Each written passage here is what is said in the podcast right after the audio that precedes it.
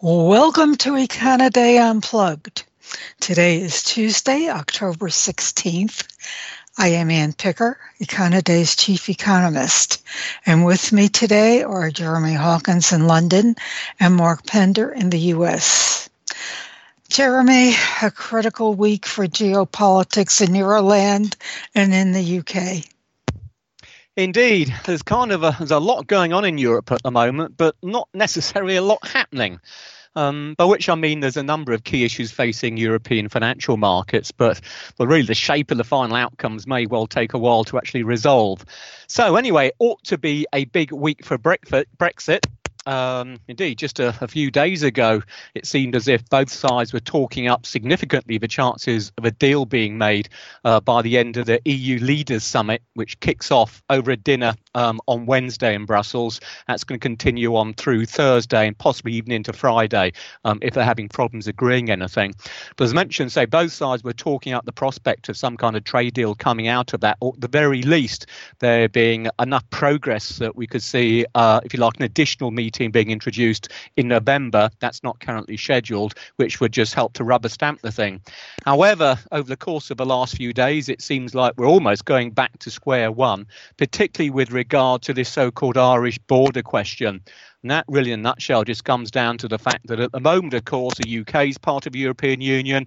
Uh, Southern Ireland, which is independent of the UK, is also part of the um, European Union. So free trade between the two parties via Northern Ireland, uh, which is part of the UK, is not an issue. Because once Brexit happens, then Northern Ireland, which is going to stay as part of the UK, in theory, should have a border with Southern Ireland, which nobody wants.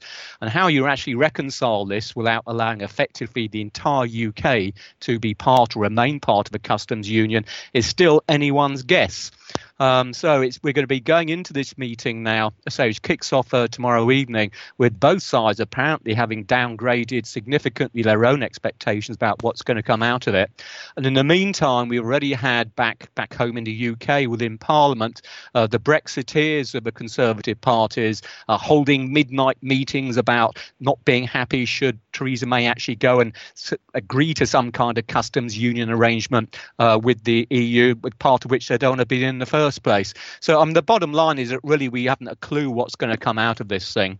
Um, it may be that it'll come out with a suitable fudge, which will allow them to get some sort of agreement, uh, which will allow Brexit to take place as scheduled at the end of March. But it's quite possible, given the chasm that appears to have been uh, rise between the two sides again, that uh, we may have to see some delay in the Brexit timetable itself. But it really is a case of watch this space. But uh, I've got to, it's got to be said that the optimism which started at the beginning of this week has now evaporated.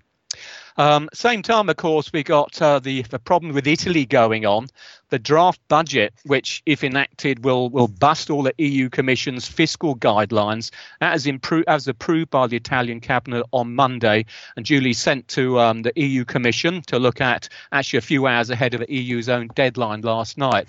Now, the initial reaction of the EU has not been at all favourable and it looks like it it's going to be sent back to Rome with a must try harder sticker attached to it. Um, and it's going to be interesting to see you know, who's going to win this side. Essentially, um, Italy's maintained it. It wants to spend what it wants to and reduce taxes it wants to, even if it means breaking EU fiscal rules to get growth going again. The EU Commission is saying, well, look, we had an agreement last year which you need to abide to, plus we got EU fiscal rules anyway, so you've got to start reducing your budget deficit. Now, what happens, much like the UK Brexit issue at the moment, we simply don't know. But if it gets to a case of what they call serious non compliance, then Brussels will have, what, one week to consult with Rome and try to win changes or clarifications from the initial submission, um, and it will then have to come out with its opinion as to whether or not the budget will pass, will be acceptable to the EU Commission or not. If it isn't, and it goes a whole hog, and Italy continues to do their own thing, then ultimately we could see the EU attempting to introduce financial sanctions of up to 0.2% of Italian national economic output. Now, whether that's going to happen or not, we'll just have to wait and see. But in the meantime, of course, although we have seen a bit of a rally in Italian bond market today. You know, Italian yields are well above where they were just a few weeks ago, which in itself is just adding to the debt cost facing the Italian government. Um, we're waiting to see how some of the big um, ratings agencies, S&P and Moody's, uh, will respond to the budget later on this month. And if they certainly reduce ratings, we can see those yields go even higher. So it's a right raw mess there at the moment. And just to sort of rub, I suppose, salt into the political wounds at the moment we have facing the Eurozone. In Bavaria on Sunday, uh, we had important state elections, um, and that saw the Christian Social Union, which is the sister party to Angela Merkel's Christian Democrats, really taking a right royal hammering in the polls. Um, now, the CSU have been running uh, Bavaria for what? Basically undisturbed since the Second World War. They saw a massive decline in their share. And although they're still individually the largest member of the, the regional parliament, they no longer have an absolute majority. We saw a big improvement coming through by both the Greens and also, in particular, the right wing as well. Now, going into the end of this month, we'll have the, the state election in Hesse. That's run by Angela Merkel's, or held, I should say, by Angela Merkel's uh, um, Angela Merkel's own um, own party. If we were to see a poor result for her there, then the chances are we're going to see real pressure for her to step down.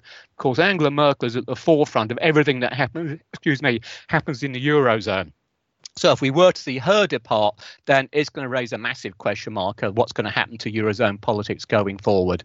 So I won't talk about the numbers at the moment because they're not really too important. But there's an awful lot of politicking going on in Europe at the moment, and it's changing almost minute by minute. Jeremy, I have a, I have yeah. a question. This is Mark. Uh, uh, is in the net movement in the Bavarian election, left to right, you're talking about gains uh, for the right, but also gains for the Greens. Uh, what was the, the net movement there? Well, it's interesting. In fact, it, I suppose it, re- it really reflects the sort of polarization we've got now across big chunks of Europe. So if you look at um, the the, the, actual CSU itself, um, it lost 10 percentage points down to 37%. Um, if you look at the the other main parties, the Alternative for Germany, which is the far right, uh, they won 11%. That was up, I think, about double what they had last time, and that's enough to actually get them into uh, the state parliament for the first time. The Greens, they doubled their share, uh, just under 18%. So there has been a you know, significant swing, but it seems that you know, the centre grouping are losing votes both to, to both the left wing and the right wing. So it's again, it's another reflection of the fact that the population becoming increasingly disench- disenchanted with um, you know, the establishment parties. But there hasn't been a, a net movement to the right. Um, well, only to the extent that the the extreme right. I mean, uh-huh. Merkel's party is kind of, if you like, centre right. Um, and you can see that, if you like, as being the CSU. So they've certainly lost out. Some of that has gone to the far right, but some of it's gone to the Green. And obviously, the Green isn't a far right party by any means, but you know some of their policies are completely different in terms of you know the major policy lines that the others will show. Talk for a minute about Bunds. Uh, there are. Uh, have they been affected here, and um, are they the global uh, uh flight to safety uh, vehicle? How would you compare them to U.S. Treasuries? Yeah, certainly. As far as Europe's concerned, if uh, if there's you know, problems and uncertainty, then you automatically get a flight into the most liquid market, which will be German bunds. Um, now, bund yields have been dragged up over the course of the last several weeks, but that's had much more really to do with you know what's been happening stateside. Whenever we see US yields going up, you know, the natural response in Europe is that we tend to be dragged along on the coattails.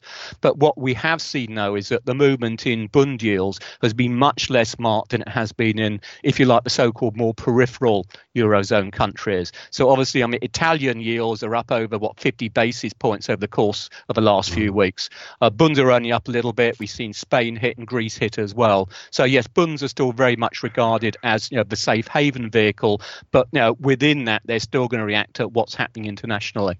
So if Merkel loses in in Hesse, would demand for bunds actually go up?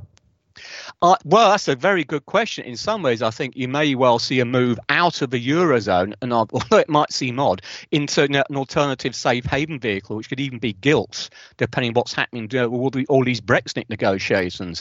Otherwise, what you could see is a straightforward move out of Europe, going into the US, or perhaps going into you know, uh, Japanese JGBs.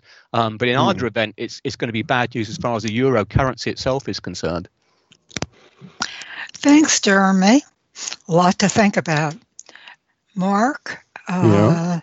we have a whole new set of data yeah. this week, and the big question is will anything change a person's mind about mm. the direction of the U.S. economy? The direction is definitely uh, going up.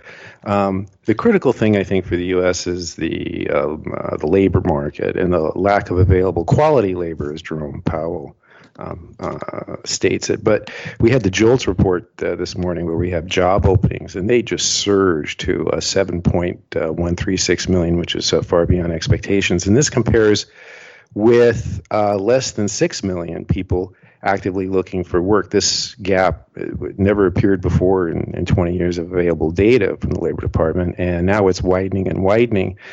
And uh, the risk here is that uh, even though the you know it's a mystery, as Jerome Powell says, why wage inflation hasn't uh, kicked in yet, um, the risk that the the laws of supply and demand, uh, low supply of labor, falling supply of labor, rising demand for labor will eventually uh, kick in uh, is really the the essence on why the Federal Reserve is in its rate hike regime. I don't think that they can afford to uh, overlook this. Um, and uh, but apart from that, there has just been a ton of data. I think I want to point out people's uh, attention to the Treasury budget, which uh, came out yesterday, and it was a, a massive.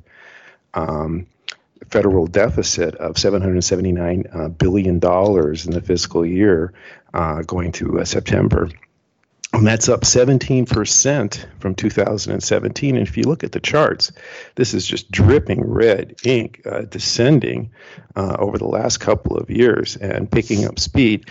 And um, as far as uh, voodoo economics and dynamic scoring goes, you do see a an increase in individual tax uh, receipts um, a small increase, and that's due to the to the employment, uh, the rising number of uh, of uh, people uh, entering the jobs market and paying individual taxes. Um, yet you see a very sharp decrease in corporate uh, taxes. Their establishments aren't created so quickly, um, so we haven't seen the uh, the great uh, benefit. We have seen but a little bit, uh, a, a, slight li- hint of it, perhaps, in, in, the greater number of employment, but it, it's not making a dent at all into total spending, which is over four trillion dollars now, and it's uh, it's led by increases in Medicare and it's also led by increases in defense and also net interest, which reflects uh, the growing um, uh, uh, finance costs to uh, cover the, the, government's deficit. So when you think about the stock market, you think about how strong the economy is. You have to realize that this is, uh, you know, uh, countercyclical. Keynesian uh, fundamentals being applied at a, at a time of, uh, of, of uh, economic strength. And we did see economic strength in uh, today's industrial production numbers, not a lot.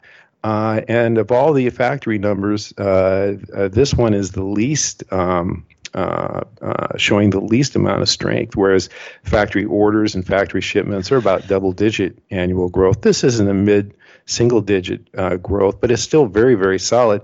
And you're seeing a, a nice uptick right now for business equipment. And this is part of the corporate tax cut, uh, businesses investing in, in new equipment for future production. And, uh, and you're seeing an uptick there. You're also seeing an uptick in vehicle sales uh, and vehicle um, production and also high tech production. Now, the vehicle uh, production gets us to retail sales that came out uh, yesterday. This was, a, this was one of those head fakes where the uh, headlines were very subdued, actually flat. If you, uh, the the key uh, headlines, which is overall up one tenth, and excluding autos, uh, which is down one tenth. But if you look at what goes uh, direct inputs into personal consumption expenditures, you'll see that it's a very strong gain. This excludes uh, restaurants, cars, gasoline, um, and building materials and uh, this posted a, a 0.5% increase. Um, and uh, so this uh, shows that consumer spending is alive and well. Um, and uh, in the third quarter, and we also had a big jump uh, in business inventories uh, in um, in August. So inventories have been going up; they were drawn down uh, during the second quarter as businesses scrambled to try to keep up with uh, demand. And sales uh, in, in, this um, series are still about twice as uh, they're, they're, about uh, high single digits, and growth in inventories is about the mid single digits. So there's still a lot of in, uh, quality inventory, wanted inventory that has to be built, and this will show up as a big plus in uh, third quarter GDP. If we remember second quarter GDP, which was very strong at 4.2, percent was actually held down by the fall in inventory. So uh, the third quarter is looking up pretty well right now. And if it wasn't really for the housing market, that's the one that's the one element that really isn't showing much life. We're going to get housing starts and building permits tomorrow. They, they may be skewed. Housing starts may be skewed by um, Hurricane Florence, uh, which uh, hit the Carolinas, and may have, uh, and that that's enough probably to uh, to pull that down. That's what the expectations are. But permits shouldn't be too much affected, and they haven't been really doing that well, but they should be uh, showing an uptick. But the real weak part of the economy here is um, or the least strong part of the economy, actually, is this weak part of the economy because it's uh, it's moving lower, is resales, existing home sales, and there's not much of a rebound at all that's expected on Friday.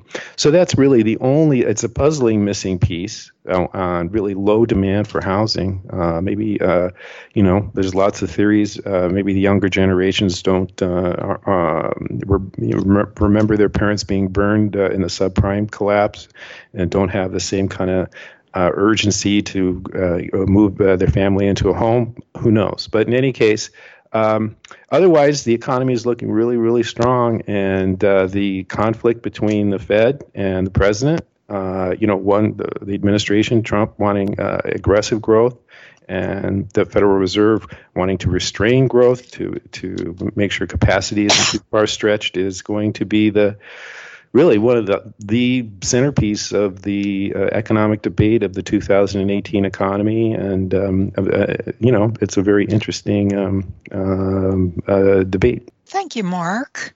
Thank you, Jeremy. Until next week.